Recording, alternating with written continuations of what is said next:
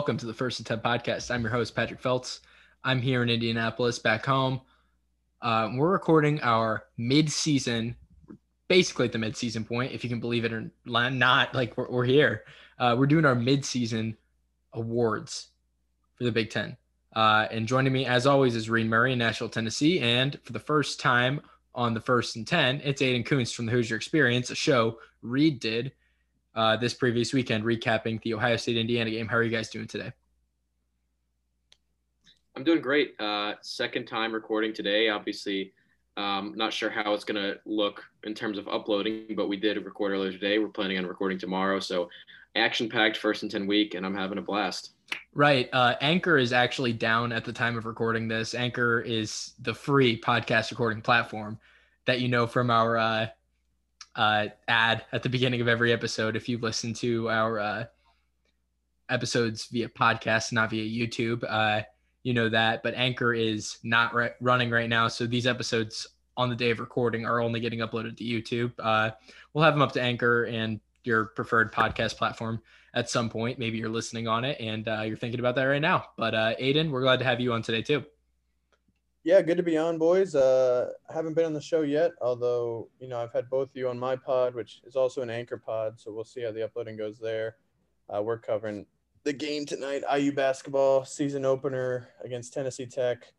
I'll be covering that game shortly. As of time of recording, we're two hours to tip, so that's going to be a fun one. I'm happy to be on the show, and, and I'm excited to talk a little Big Ten football.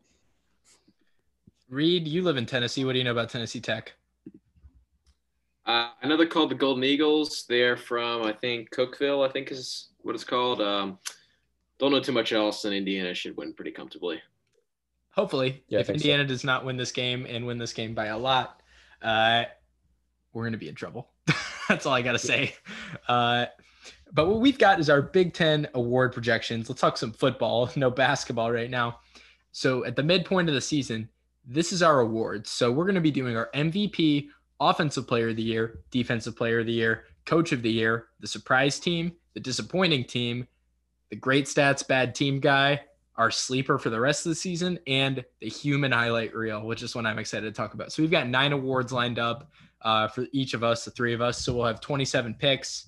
Uh, I'm sure there will be some overlap because some of them are just easy picks, but uh, I'm ready to get started. And Aidan, I'll let you go off the bat. Who is your MVP of Big Ten football at this point in the season? Yeah, my so my MVP so far is is Michael Penix Jr., quarterback at Indiana. Um, this one to me, you know, usually we make MVP sort of a pseudo best quarterback award, um, and and even here, like I just think Justin Fields at Ohio State and, and Mike Penix at Indiana are the two best quarterbacks in the league. And to me, it, it just kind of comes down to just this weekend with the head to head matchup. Um, when you look at this matchup, obviously Penix put up much bigger stats, throwing for 491 yards, the five touchdowns, uh, did have an interception. But but when we're talking about most valuable player, Penix had negative one rushing yard, or Indiana, sorry, had negative one rushing yards on 16 attempts, Whereas Fields and Ohio State, their team had over 300 yards rushing. They were able to take the ball out of Fields' hands, whereas Indiana kind of had to had to live or die with Mike Penix, and, and he delivered for them. He's been very good this season. Um, 1,561 yards, 14 touchdowns, four picks. Obviously, we all know the reach against Penn State. To me, Penix has been, um, I think they're neck and neck in terms of their play so far this season. Uh, but to me, looking at that head-to-head matchup, I just felt like Penix had to do a little more for Indiana. He's a little more valuable to their team because they don't have as much around him. Whereas I think Ohio State has has quite a bit of talent when you think about that offensive line, that backfield with Master Teague and Trey Sermon, and then of course the receivers with Garrett Wilson and Chris Olave. I think you're right about that. I think Indiana probably relies on Penix more than any team relies on their quarterback, and for good reason. He's an amazing talent. Um, for me, I agree with you uh, in my pick and the way I chose it being most valuable uh, as opposed to best. I'm choosing David Bell. And like I said, I don't think he's the best player in the Big Ten. I would call him the most valuable, though. And I'm giving this to him in the midseason awards for a reason. I don't think he'll be MVP by the end of the year because Rondale Moore is back, but no team has relied on a single player as much as Purdue has relied on David Bell. Um, you know, they've lived and died with David Bell. Uh, he's always put up great numbers for them. and Aidan O'Connell throughout the season. He's been his favorite target. Uh, he likes to find Bell and Milton Wright the most, but uh, David Bell, I don't think any Big Ten team relies on a single star as much as him. Um, and just like Penix, for good reason, he's an incredible talent, um, and they need him. So David Bell is my mid-season most valuable player. Reed, I love that David Bell pick. That's that's super interesting. I like your logic there, both of you guys. The just value value to their team. Uh, that, that's what it is, most valuable. And honestly, by that logic, if you're talking about who makes up the biggest percent and chunk of their offense, I'd go with Mo Ibrahim of Minnesota. But his team has been so bad that it's tough yeah. to give him the MVP. I'm going with Mike Penix too. Uh, Indiana's won games and they've won games really because of him. Uh, for, he, he did struggle in that first Penn State game, uh, really up until he couldn't struggle anymore. Uh, in that final drive, he was elite. And of course, the reach, the two point conversion, all of it. There were so many incredible moments from that game. And going forward, 491 yards against Ohio State, all these other just crazy good games. And while I don't think he's going to quite enter the Heisman conversation this season, he should be on every Heisman watch list in America from day one next year. Michael Penix is the truth, and he is my midseason MVP. Although I would say, I think Justin Fields is a better player than Michael Penix. Don't get me oh, wrong. Yeah. And Fields has been incredible this season too. I mean, what was the stat? He had more touchdowns than incompletions through like his first four games or something, or three games. I forget what the exact stat. Two out of his first three games, he had more um, touchdowns Touch, than incompletions. Touchdowns than incompletions. He had touchdowns and four incompletions. That's incredible. So. Like like stats like that. Uh, I mean, it takes a special, special, special player for that. And Justin Fields is exactly that. So me picking Penix here is not a knock on Fields, but more of just a salute to Penix, who has been an absolute yeah. stud this season. Yeah, I mean, there's a reason Justin Fields is going to be most likely the second overall pick in next year's draft. Um, and Penix right now is, is probably not at that level, but to me, man, what he's done for, for this Indiana team is, is special. Right. And, and I get into my the next category, offensive player of the year, where I kind of see a similar pattern here. And uh, I wanted to pick Penix again. I really did because I think he absolutely deserves it. But I'm going with his favorite target. I'm going with Ty Fryfogle, who has had these last two weeks two of the best receiving games you'll ever see. Back to back 200 yard multi touchdown games. Ty Fryfogle is not just an elite receiver, he's probably a top five receiver in the nation. He has been unstoppable these last few weeks, and he's really made a name for himself nationally. Ty Fryfogle is my offensive player of the year so far. Going to go with Mo Ibrahim. You just talked about him a second ago. Um, he really carries his team in a way that few others do. He's so far he's got 13 touchdowns and 817 yards on the ground. That's just through four weeks. Um, he's on pace to completely shatter his uh, previous highest total of rushing yards in the season, which was 1,160 uh, in his first season at Minnesota.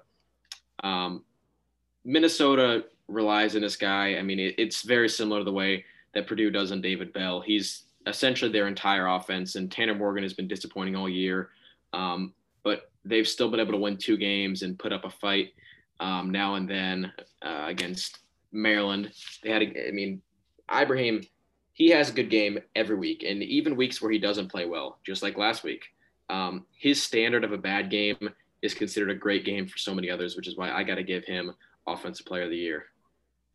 Yeah, I'm right there with you, Reid, with with the pick of Ibrahim. I mean, obviously, it's been a disappointing season for Minnesota. I, I personally thought they'd be much better than they have been. Um, but when you look at the production, five and a half yards per carry, like you said, that the 13 touchdowns, the 817 yards. I mean, he, he's returned kicks, he catches passes.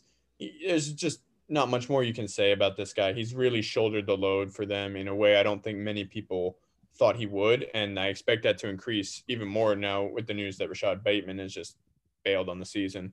Um, so I don't. I just think to me, Ibrahim kind of embodies that offensive player of the year when you don't necessarily have to account for wins. Right, and that makes a lot of sense. And I have another category later, the great stats, bad team guy that I think Ibrahim is kind of the epitome of. But uh, let's get through these player of the years uh, real quick and the other of the years. Uh, defensive player of the year. Reid, I'll let you take this one first. Who's your DPOY? Jamar Johnson. Um, he's one of my favorite players in the Big Ten. Um, probably my favorite player on this Indiana team. And just, I mean, he got two picks last week against Ohio State. Not many guys can do that, especially against a Justin Fields led Ohio State team, but he's really been the backbone of this team. Uh, he got a crucial pick against Penn State. Uh, I believe he got a pick against, or no, he didn't get a pick against Michigan. He uh, got tossed out of that game early on. But either way, he has been consistent this entire year. He's made big plays when it mattered, and like he's the heart and soul of this team, I would say, or at least the heart and soul of this defense. If you want to say that Penix is the heart and soul of the team, um, I don't see a, a, defensive player you could really say is more valuable or overall better than Jamar Johnson. And the way he's been able to, he, he, I mean, he's the leader of this defense. The defense, I would say, is the strength of this year's Indiana team. So, him being the number one guy in that secondary, I think you got to give him Defensive Player of the Year. Aidan. Yeah. So, for me, and and I agree for the most part with with that uh, Reid, but I will have to go with with Brandon Joseph, the safety at Northwestern. Um, this guy leads leads the league in picks. He has five interceptions so far, and and for me, it, it kind of just came to down to as much as I like Jamar, I do feel that Indiana has uh, a deep group of defensive backs with Jaylin Williams as the third corner there, with Tiawan Mullen um, with some of the safeties that they have there at Indiana. And, and to me, I just kind of wanted to reward this Northwestern defense, which has been one of the best in the nation, quite frankly, giving up only 12.6 points per game, which is fourth in the nation. Joseph has been kind of a revelation at safety. He's just a redshirt freshman, played in only two games last year, got pretty much no time. Um, he's really broken out this year with those five interceptions. He's got 28 tackles. I mean, the stats for a DB, you know, are very impressive. Uh, he's been a playmaker. He's really come up big in some of these games, particularly the Purdue game when he had two picks in the second half. And I just feel like rewarding this Northwestern defense. I feel like Joseph has been uh, one of the elite playmakers in the league, and so I'll give him Defense Player of the Year. As great as Brandon Joseph has been, and as great as Jamar Johnson has been, Jamar Johnson was going to be my pick originally, uh, and I love Jamar Johnson uh, I won a Grammy has been great. Uh, if you follow his Instagram at I won a Grammy, I love that name. But uh, Jamar's been great. So has Brandon Joseph. But I'm I'm sticking with Northwestern here, and, and I've I was tempted to pick Jamar Johnson or even Tiawan Mullen or Micah McFadden or one of those IU defenders, but Paddy Fisher is the heart and soul of the Northwestern defense. Uh, and as good as Joseph's been and all these other players, this team I think falls apart without Paddy Fisher. He is just the heart and soul. He is their leader he's the guy. He is just the, the man for Northwestern. And without him, I don't think this is the same defense. And you could have everybody else, and you could have a guy just as talented as him, but he's a leader and he really holds this defense together. Paddy Fisher is my defensive player of the year at the midseason point. And shout out to that Northwestern defense for just being absolutely shut down every week in and week out. They get it done. Yeah. And uh, I was high on them coming into the season. I had Northwestern winning the West, and I'll uh, talk about that pick forever about how I called it, but uh, I didn't think they the defense would be this good. I hope they'd be good, like very very good, like top 15 good.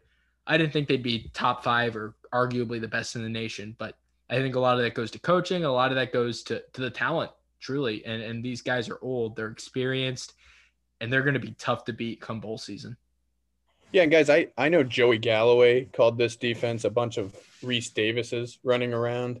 And I thought that was incredibly disrespectful. I mean, when you look at these guys, these are athletes, these are talented players.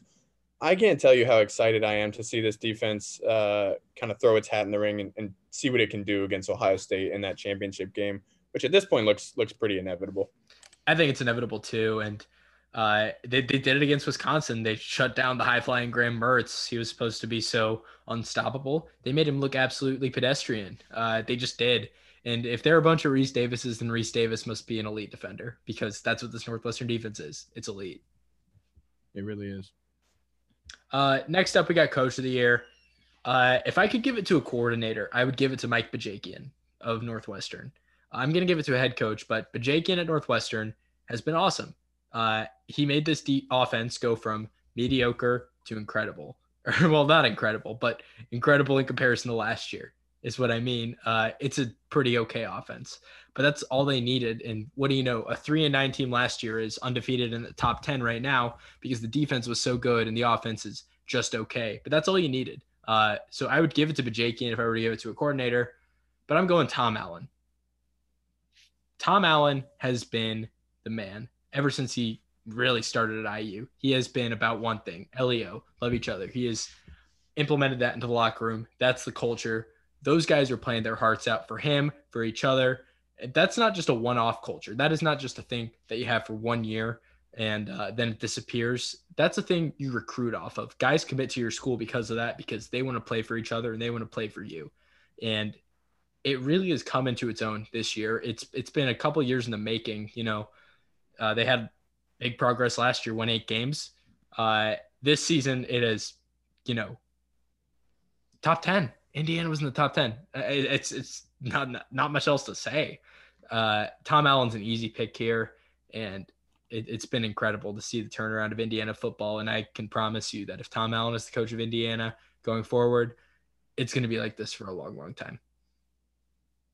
I think Tom Allen is the obvious pick here. Um, I mean, last year, if you want to talk about coach of the year, you could make the case for uh, either Tom Allen, PJ Fleck, or Ryan Day. But I think so far, at least this season, Tom Allen is the only guy you can really go with um, just what he's done. I mean, Indiana was already on the rise this year, but he's taken Indiana to a whole new level. And we've been talking about what Indiana could be for a while. Now that's what Indiana is. So Tom Allen, he's clearly coach of the season. But uh, while you bring up coordinators, I want to talk about an assistant coach, Brian Hartline at Ohio State. Right. He's the wide receivers coach. What an incredible job of recruiting he's done. Um, he came in to be the coach in 2018 um, after the whole scandal with Urban Meyer and um, a former wide receiver uh, coach Brian Hartline. He's an Ohio State alum, played the NFL, came in and he's recruited incredibly. He's brought in guys um, like Jaxon Smith-Njigba, Julian Fleming, etc. And he's developed some of these players like Chris Olave and Garrett Wilson to be the players they are today. So just want to give another shout out to him. I talked to him before on the pod, um, but he doesn't get enough recognition. And one day he might become a coordinator or something like that. We'll see. Um, but just a fantastic job uh, that he's done with the Buckeyes. Yeah, and Hartline, they just landed Caleb Burton, who I think is a top 15 national recruiter receiver. Um, well, we're on coordinators. I would throw, you know, Kane Wommack and Nick Sheridan, Indiana's coordinator duo, into the mix. I think those two guys have done a fantastic job. I'll tell you this Wommack, about, by the way, I want to talk about Sheridan. I'm sorry to interrupt you. I think Sheridan has been a clear downgrade from Kalen DeBoer. I don't think Sheridan's been that good. I think the offense has been great, but I think it's because those guys are talented. Sheridan's an awful play caller, except when he has to be good. When when it's time to throw the ball, they're throwing it great, and I think you can credit him for that. The run game has been terrible this season because Sheridan doesn't know how to call an outside run, and I think that's all on him. Well, I I I get that, but I also think Stevie Scott's not. I mean, I, am down on Stevie Scott, and I'm someone who hasn't watched a lot of Indiana before this season. I have not been impressed at all with Stevie Scott um, in this Indiana run game. I, I do like, I will say, I do like some of Sheridan's passing concepts. I like the mesh concepts he likes to run with the shallow crossers.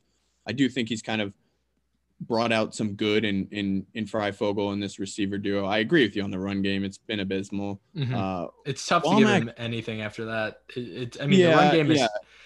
I just think Kalen DeBoer was better, and, and you know that's on no, Sheridan's a first year yeah. play caller. It's not his fault. He's going to learn but you think he'd learn to not call a delayed draw on first down every single drive after yeah, you know how many games of it.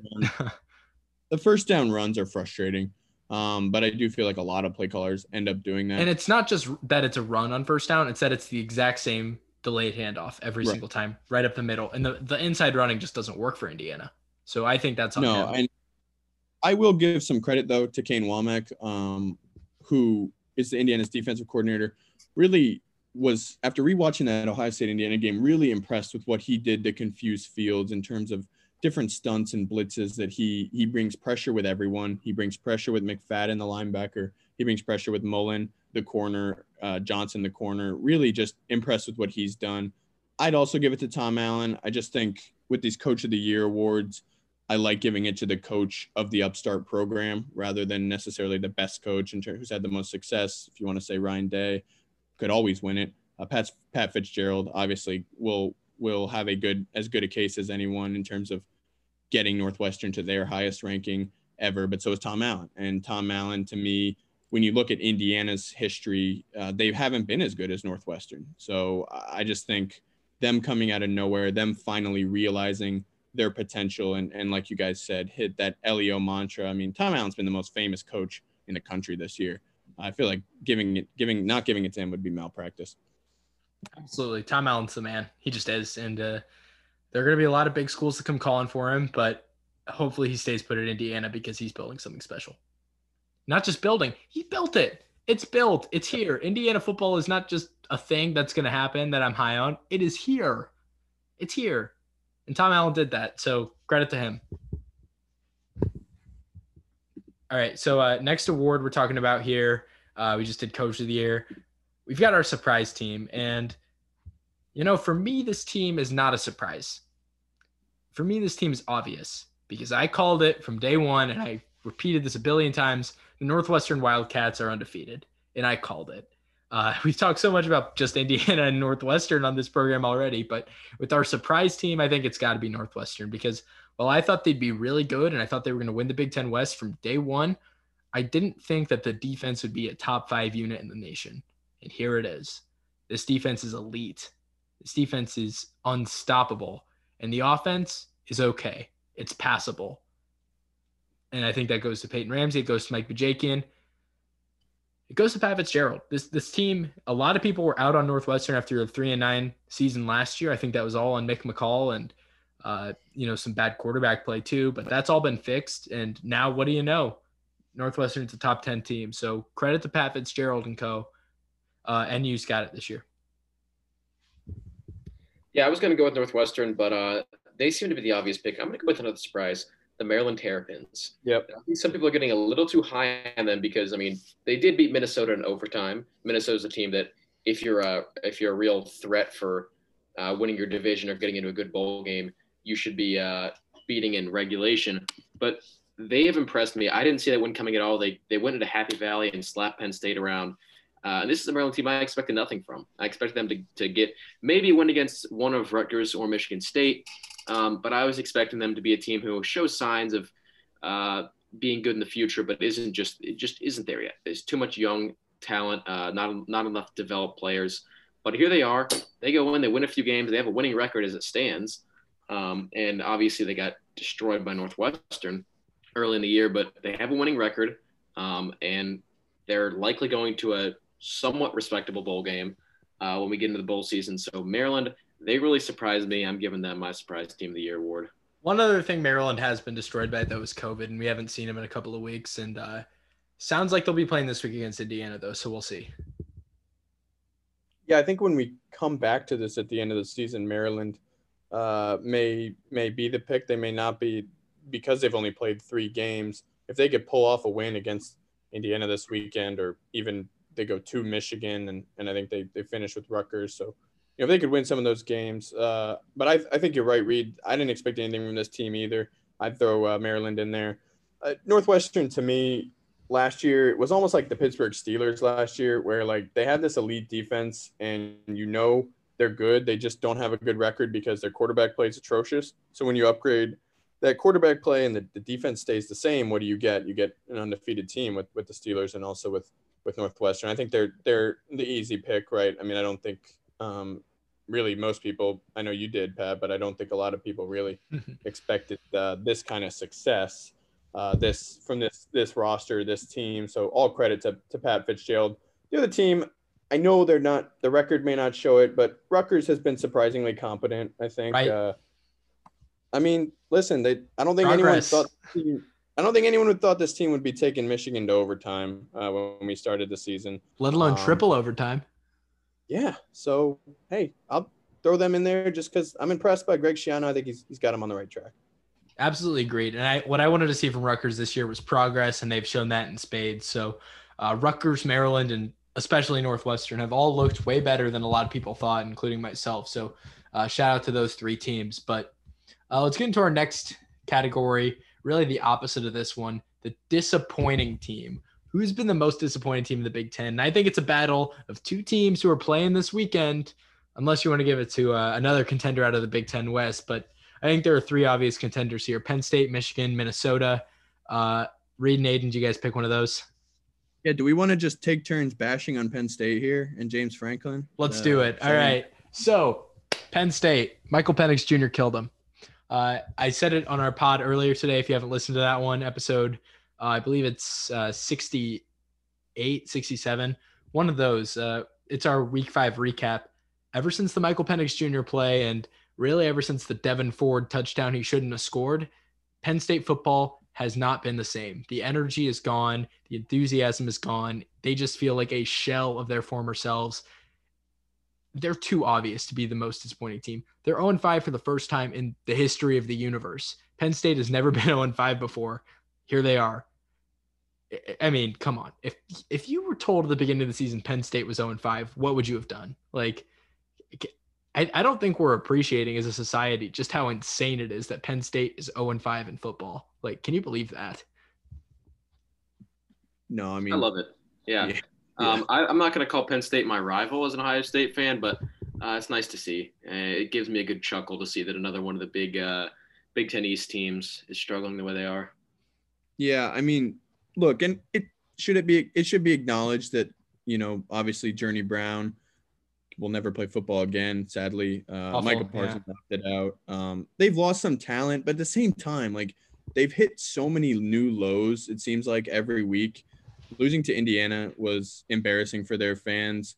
Then they looked semi-competent against Ohio State, but then the their last three losses, Maryland, I thought was was a low point. Then they lose to Nebraska of all teams, and then get blown out by Iowa at home it's just not happening for this team right now. I do you guys think Franklin State? I, I think he does just because with COVID, the buyouts, we're not going to see as much firing. But I don't know. I I'm not impressed by this guy.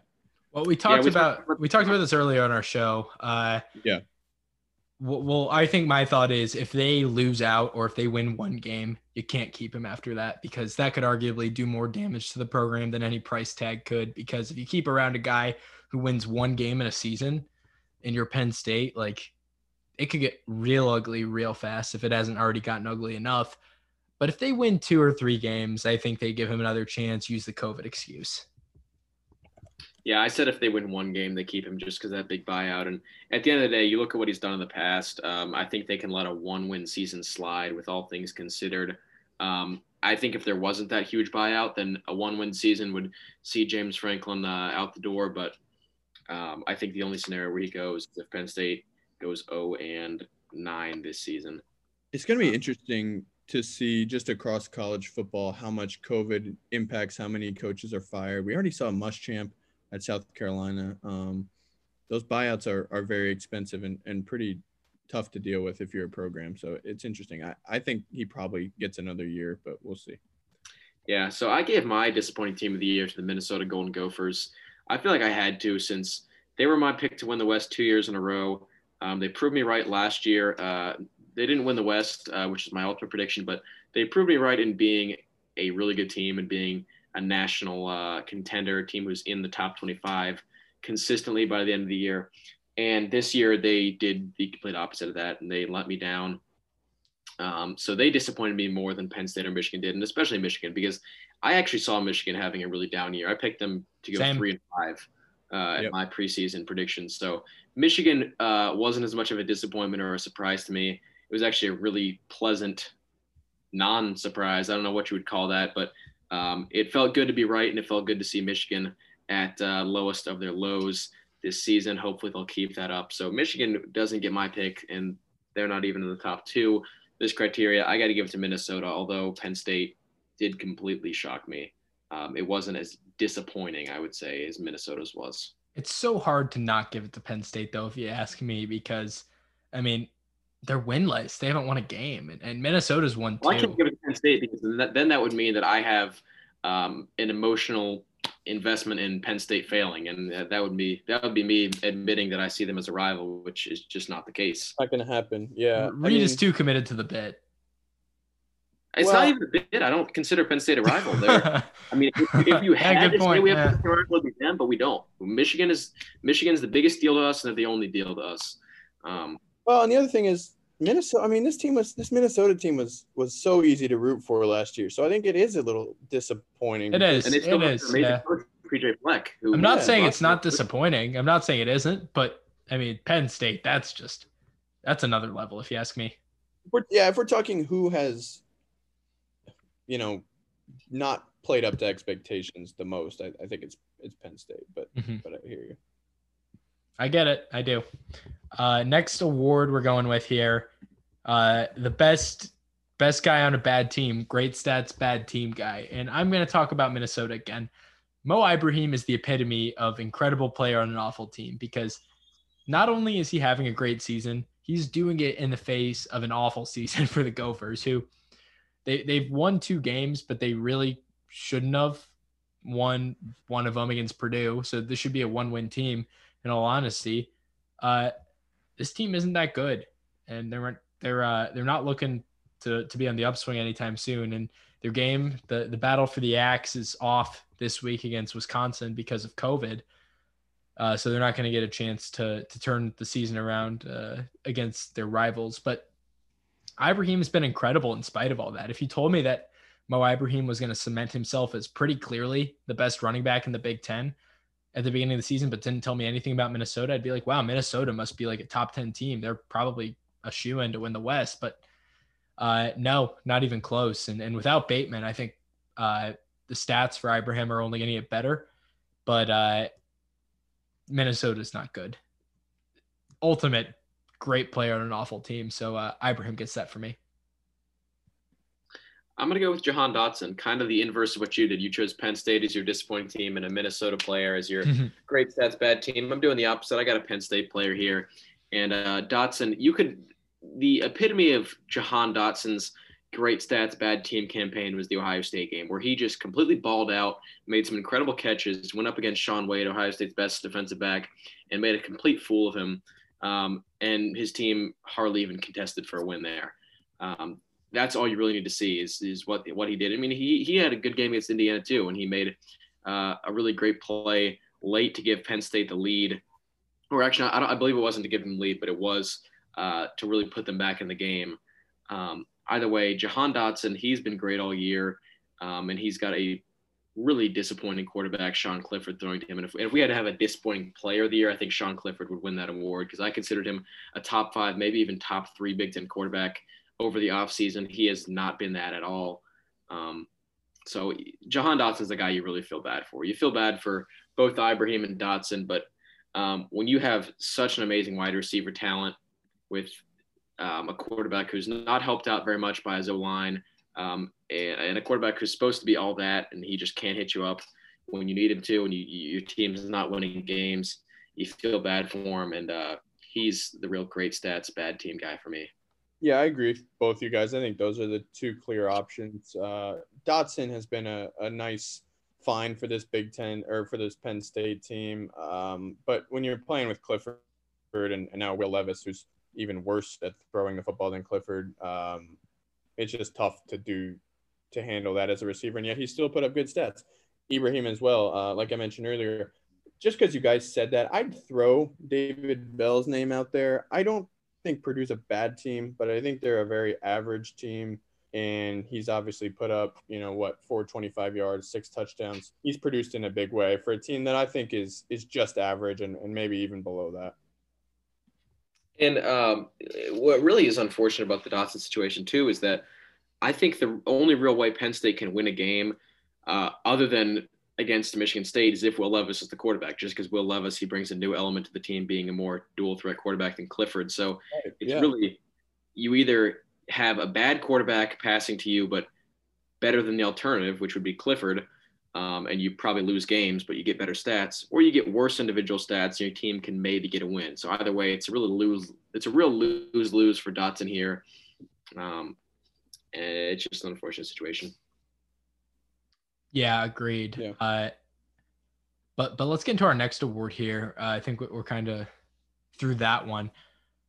Our sleeper player for the rest of the year. So not really an award for what they've done so far, but a guy who's maybe having a pretty good season, but you think is just gonna get better as the season goes on. Uh, my pick here, though, I'm going with Mike Epstein, the running back for Illinois. He had a big game this week uh, against Nebraska, 113 yards and a touchdown. Uh, but he's not gotten the ball a whole lot, only 55 attempts, but he's averaging 6.1 yards per carry, which is really impressive. I think his amount of touches is going to go up drastically, especially after his performance this week. Uh, so you're going to see a lot of Mike Epstein going forward. Uh, I like him a lot, and I like this guy just kind of carrying Illinois uh, because I think they're going to rely on their run game a lot because Brandon Peters is kind of a so-so quarterback. Uh, if they're not playing Isaiah Williams at quarterback, who's going to run the ball on every play, then every running play is just going to be a handoff and it's going to go to Epstein. So you're going to see a lot of him. Uh, his carries, I think, are going to go up steadily throughout the rest of the season, uh, especially this coming week coming off a huge game. So uh, keep an eye on him. Yeah, I can see that happening uh, for sure. My sleeper for the rest of the year going to be an Iowa running back. He's really the second running back in this duo. Uh, but he had a good week last week, and I could see him getting more and more touches as the season goes on. Mekhi Sargent, again, I, have said his name multiple times in this podcast. I don't know if that's how you pronounce it. So, Sargent, um, if you're listening to this somehow, I apologize if I've mispronounced your name. Um, if you're an Iowa fan and you know the pronunciation, please let me know. Uh, but Sargent, he's a good back. Um, hasn't gotten a ton of touches so far. He's only had 48 attempts on the season.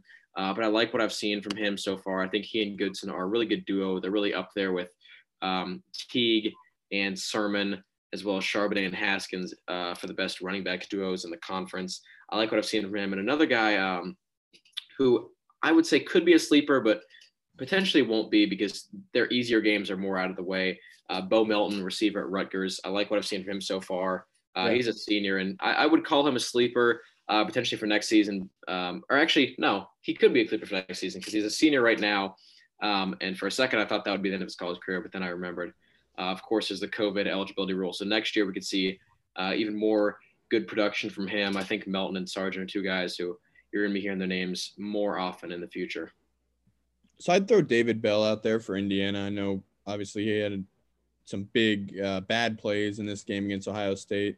Uh, the fumble uh, early in the in the end of the first half, and then the, the big drop that on the following play. Penix oh, D- David Ellis. David Ellis, not David Bell. My bad. David Ellis. Uh, good catch there. Yeah. No, he uh, for Indiana, he's like a gadget guy. He's not really a running back. Uh, he had four catches for 86 yards, touchdown for Indiana. Like I said, big drop that led to the Penix pick six uh, and a fumble. But it kind of just struck me, and, and it was it was his first game or, or second game back from injury for Indiana. Kind of just struck me that he uh, was featured quite a bit because you know, he's a guy who who has some speed. He's he's kind of a smaller guy, but they like to use him in the slot. They like to use him out of the backfield. I think you could see him kind of get some some more touches in this offense as he gets more accustomed uh, coming back from injury. So I think he'll he'll kind of just have a bigger role for Indiana, and it, it just seemed like they they liked what he brought to the table, even though he had some some big time uh, kind of bad plays. And then the other one, Jalen Berger, who's a true freshman back from uh, Wisconsin, who's from uh, I think New Jersey, and and he yeah. ran for 93 carries on, or 93 yards on 15 carries last Saturday. He's averaging six yards a carry. He's been a nice change of pace guy for them, and I feel like uh, going forward, at least, he's going to be a really good player in the future, and, and maybe they even start to give him a little bit bigger role this season. So those two two guys to me are, are ones that like are kind of on an upward trajectory right now. I like what you're saying about Ellis, and I see uh, you know, with the way he's been getting touches. I think it's similar to Ty Fryfogle in the in the in the week one game against Penn State. Fryfogle was getting targets, um, ball was going to him, and he didn't, didn't necessarily look great. Similar to Ellis here, and as he gets worked into this uh, Indiana play calling scheme, we might see a lot more of him, and he could surprise us moving forward. So I do like that pick from you a lot. Yeah, and Jalen Berger coming out of a high school football powerhouse out in New Jersey at Don Bosco Prep. He's been a, a highly prized recruit for a lot of guys, and I think he's the next in line as you know the traditional Wisconsin superstar running back. He's going to be the guy. Yeah, he's shown some nice flashes for them. He really has. Mm-hmm. All right, so our last category here, the human highlight reel. Uh, I wanted to go with Ty Fryfogle for this, but I already picked him for offensive player. And, and calling Ty Fryfogle human is just not true because he is not a human. He is more than that. He is too good to be human. Uh, I'm going with David Bell. David Bell every single week he does something spectacular that you see someone tweeting about and I I mean he's he's just that good.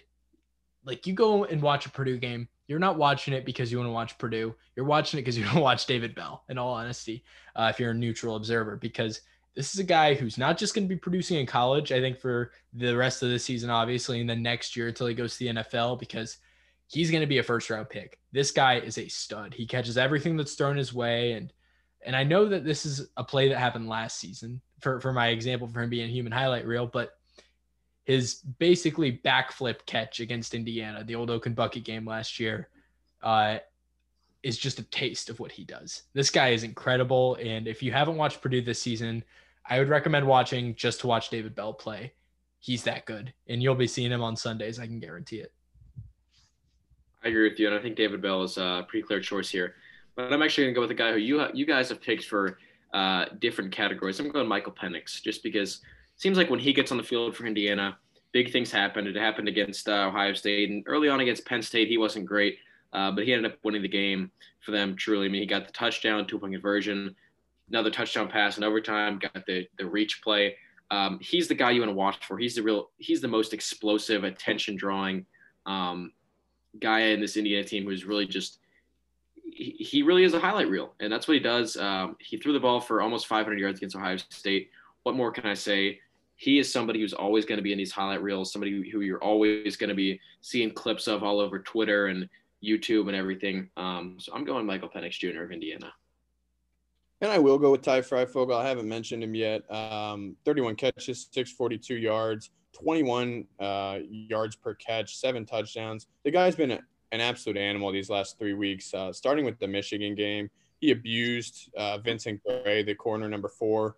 Then he goes into Michigan State, sets the Indiana recept or single game receiving yards record. Then he breaks that own record against Ohio State. Just made Shaun Wade really look pretty silly the entire game. This guy is is like I, I thought he was a possession receiver, but man, he has shown some real big playability. Um, really way more yards after the catch kind of guy than I thought he was. Uh, you saw that the, against Ohio State, he had two uh, catches where he, he made the catch and then just extended it and ran it in for a touchdown. Uh, against Michigan, he had the the moss, he mossed Gray in the end zone. This guy is just really breaking out. It's great to see. He's not a guy with elite speed. He's not a guy with elite strength, but he just makes plays and and he's super impressive. And the other guy who's like he's not even a human highlight reel, but but just the fact that we haven't even brought him up. Chris Olave at Ohio State. Reid, I know you love this dude. He's just so impressive to me when, when you actually watch the game. And I know he doesn't necessarily make the, the most flashy plays, but just like thinking about that that catch he made against Indiana where he got one foot down. I just love watching the dude play as someone who loves football. And, and maybe he's not making like the one handed catches, but his footwork, his releases, his route running is just awesome. So I, I gotta gotta throw his name into the into the ring as well. I love that you mentioned Olave, and he hasn't really been um, all over the highlights for Ohio State this year. He hasn't gotten as many targets um, when compared to Garrett Wilson, but this is the kind of guy. If you're if you love football, this is the kind of guy you want to watch. Absolutely. Um, yeah. Mm-hmm. I mean, he's he's so reliable. He's just an incredible talent, and uh, there's a reason he's my favorite player on this team, and he's my favorite player in really the entire game of football. To be honest with you, um, I can't say enough good things about Chris Olave, and you really hit the nail right on the head there. All right. So a lot of praise for all those guys, but uh, let's get into our second facet of this show, our bowl projections, where we're just going to be, I think for the for the sake of time, I'm going to let everybody just read a list of where they think these teams are going bowling for the rest of the season uh, in a couple weeks when those are eventually announced. Uh, so, Reid or Aidan, whichever one of you wants to take it first, I'll let you start. I'll take it. Um, I have my Ohio State Buckeyes as the two seed of this year's playoff. I got them going to Pasadena um, in the Rose Bowl against number three Clemson. Um, that's my pick for Ohio State. And then when we get into the New Year's Six, I only have one Big Ten team making the New Year's Six this year, and it's going to be Northwestern. I have them winning out in the regular season, then losing to Ohio State in the Big Ten championship. Um, and I think they're going to take on Miami in the Orange Bowl. I don't think Miami should be in the New Year's Six, but there's the ACC Bowl tie into the Orange Bowl. So um, assuming that Clemson makes the playoff, and I think Notre Dame, in my prediction, will also make the playoff. Miami finds their way in, and they take on Northwestern. Should be a good game there with uh, the Northwestern secondary and such an explosive quarterback at Miami. Citrus Bowl. This is one of the matchups I'm most excited for the playoff, but uh, outside of the playoff, um, the Indiana Georgia Citrus Bowl is one eh, that I'm probably most excited for in my projections, and it's uh, a game that I really do want to see happen, and it's it's going to be a really great test. Uh, as to where Indiana is. I mean, we, we saw last week where this team is and, and, the way they battled Ohio State so well. And now can they go in and beat a, a, team as well respected as Georgia? We saw they, they beat Penn State and Michigan this year, obviously, but they're in down years. How well can they do against a true powerhouse who's having a normal year? Um, I'm really excited for that one. Outback Bowl, Wisconsin versus Auburn is my pick there. Although I do think that Indiana could end up in that bowl just by virtue of uh, the bowl selection committee having a bias against Indiana because they're not a huge powerhouse blue blood team, and it'd be unfortunate to see that happen. Uh, but I think it's very much within the realm of possibility. Um, if I was the if I was the only person on the bowl selection committee, this would be the Outback Bowl, assuming every game goes the way I think it will for the remainder of the season. In the Duke's Mayo Bowl, last last projection, I believe I had Penn State here, uh, or maybe I had. I actually think I had Purdue playing in this game, but uh, I have Iowa taking on North Carolina in this game. Um, I think that uh, you know Iowa they'll they'll essentially be what would normally be a six and six or seven five team regular Iowa team, so they ought to end up in the Duke's Mayo Bowl. Um, Pinstripe Bowl. I have Purdue taking on Kentucky. Um, this will be the second time Purdue will, be playing in the Music City Bowl in the last uh, three seasons. Hopefully, I'll be able to go to this game if they allow fans, um, and if the fan situation, if it would be safe for me to go, and if it's possible, I would love to see this game and go cover it.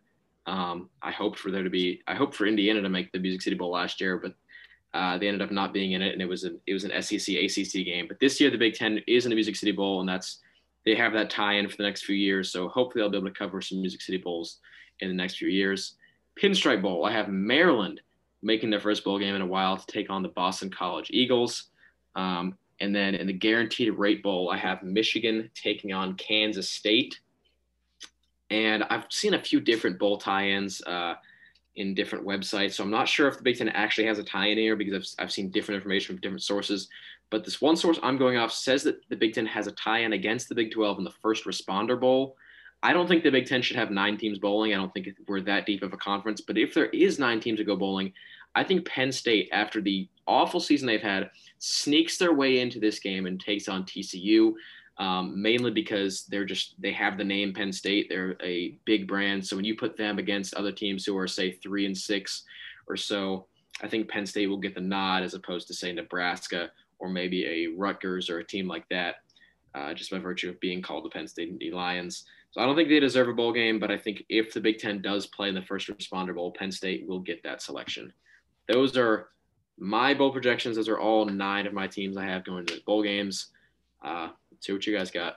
Yeah. So I have a very similar slate to you, Reid. I don't have that ninth game. Wherever I was looking, didn't have that ninth tie-in, and, and quite honestly, I hope they don't have that because uh, I don't want to see Penn State in a bowl game. Yeah, Clemson, Ohio State, and Pasadena. Uh, I had Northwestern versus Oregon in the Fiesta Bowl. I agree with you that I think they do get the New Year's Six bid. Um, Citrus Bowl, I had Georgia, Wisconsin. I it's not again not what I would pick. Uh, I just think Wisconsin is the brand, and and I I kind of think Wisconsin may beat Indiana uh, in the regular season game. I know there's some disagreement, but I do think that uh, Wisconsin gets that bid. I think Indiana would then take the Outback Bowl bid against Auburn. I like that matchup for Indiana. Um, we know Minnesota beat up on Auburn last year. I think Indiana could kind of do the same. For the Duke's Mayo Bowl, I've got Iowa, NC State. I don't know. I I, I think I'd I have a sim. You had Carolina. I think I, I have State. I have Carolina in a little bit better bowl. Uh, Music City. I've got Michigan, LSU. Kind of a battle of disappointing teams, but but you know Music City would would jump on the opportunity to get those two brands there. Um, I also had uh, Purdue Boston College in the Pinstripe Bowl, and then I had Kansas State and Maryland in the Guaranteed Rate Bowl. So, you know, I think I I Maryland will see. I mean, it just it's so weird that they've only played three games and now they have to play Indiana, even though they're two and one. So this can kind of fluctuate depending on what kind of what COVID does to people. But but I do think that at least those top seven teams will all go bowling, and and I actually feel pretty confident that this is how it's going to slide, save for a few changes up and down. Because uh, you know I just don't see Northwestern losing in the regular season. I think if they can keep it within two touchdowns against Ohio State, they'll they'll get a New Year's Six bowl appearance, and it's clear the committee already likes what they've done with that number eight ranking. And the only other comment I would have is that I think the committee being too high on Georgia at number nine could potentially preclude us from seeing Georgia in this Citrus Bowl or this Outback Bowl scenario because I think with the committee's bias. Uh, I just I don't know. I just don't trust them not to find a way to get Georgia into a New Year's Six bowl. So in my perfect scenario, uh, mine's going to look a little different from you guys, just because I see the Big Ten having three teams in the New Year's Six for uh, another year here for a second consecutive year, uh, including Ohio State in the playoff against Clemson in the Rose Bowl, like you guys said. Uh, I've got Northwestern in the Chick Fil A Bowl, and I've got them playing BYU. Uh, well, I don't know if BYU is going to quite get that New Year's Six slot just because the committee hates them for whatever reason. Uh, they deserve it, and if you watch this team play, they absolutely deserve it. So I've got that. Uh, I've got Indiana in the Fiesta Bowl against Oregon. Uh, I think Indiana deserves a New Year's Six slot. Whether the committee is going to give it to them or not is another thing we're going to have to see coming. But, you know, they could be one of those at large teams. I think they deserve it. Uh, so, with that, that shakes up the rest of the rankings a little bit and the rest of the bowl selections. So, Citrus Bowl, I've got Wisconsin. They're really the be- that best of the rest team. I think Indiana's going to beat them in the regular season. So, uh, Wisconsin slots into that Citrus Bowl, and I've got them playing the Georgia Bulldogs. Uh, the Outback Bowl, total Iowa game. This is going to be the most Outback Bowl Outback Bowl ever. Iowa versus Auburn. Uh, if if you like Outback Bowls, this is for you because I feel like those teams are in the Outback Bowl every single year. Uh, Music City Bowl, I've got Michigan in it. While I don't know if Michigan's really that good, in fact, they're not. I can tell you that right now. They're bound to win another game or two just because they're Michigan. So uh, with that, I think they could totally get a bowl slot. And you're right, Aidan. I think they'll get one. A lot of a lot of that's because of the brand. Uh, the Music City Bowl would love to have them, and that draws a lot of eyes. Uh, and they'll be playing an SEC team. I've got them playing the Kentucky Wildcats. Uh, could be a very good game there. Duke's Mayo Bowl. Uh, I've got the Purdue Boilermakers in it. Uh, I think this game makes a lot of sense for Purdue, but uh, I've got them playing. I believe this is an SEC tie-in. Correct me if I'm wrong. ACC, I think. ACC. Okay because I had both because I, would seen two different things there. Uh, so so if this is an ACC game, then I've actually got Purdue taking on uh, North Carolina State. I've got them taking on the Pack, and then the Pinstripe Bowl. Maryland Terrapins are back in bowl season. Uh, I've got them taking on Boston College just like you guys do. Boston College is a total uh, Pinstripe Bowl team. I feel like they're always in that game, but uh, those are my projections. Uh, a lot of similarities between us, uh, a lot of differences too. So uh, we'll see if those come true here at the midway point of the season. That's our show for today. Uh, that's the first and 10. Find us on Instagram at first and one G, on Twitter at first and one G. Aidan, thank you for joining us. Where can we find your stuff? Oh, yeah. Uh, you can find my stuff, uh, the Hoosier Experience podcast. Um, I do Indiana football, Indiana basketball. You can hear Reid Murray. He came on this weekend. Uh, if you want to hear his voice uh, a little more if you want to hear Patrick's voice, you can go back in in time and find. I think we did a reaction to the Penn State game. So we did, uh, among other things. Indiana fans want to relive that moment. Uh, go go ahead and go back to that. I also do some writing for the Daily Hoosier, um, just film studies and, and football, and, and I'll be getting into basketball tonight as IU starts. Uh, we also do, you know, intermittent recruit interviews with potential Indiana recruits. Um, so check us out, the Hoosier Experience podcast. Uh, you know, it's uh, it's really fun doing that over, uh, you know, there, and and I've just been enjoying covering Indiana football as as they've been having this this fun season. It's an incredible show, and uh, if you're interested in Hoosiers, even in the slightest, it's totally worth a listen. Thanks for joining us today, Aidan, and uh, we Thanks. hope you have a good rest of your day, all of you listeners out there, and we'll see you next time. Bye.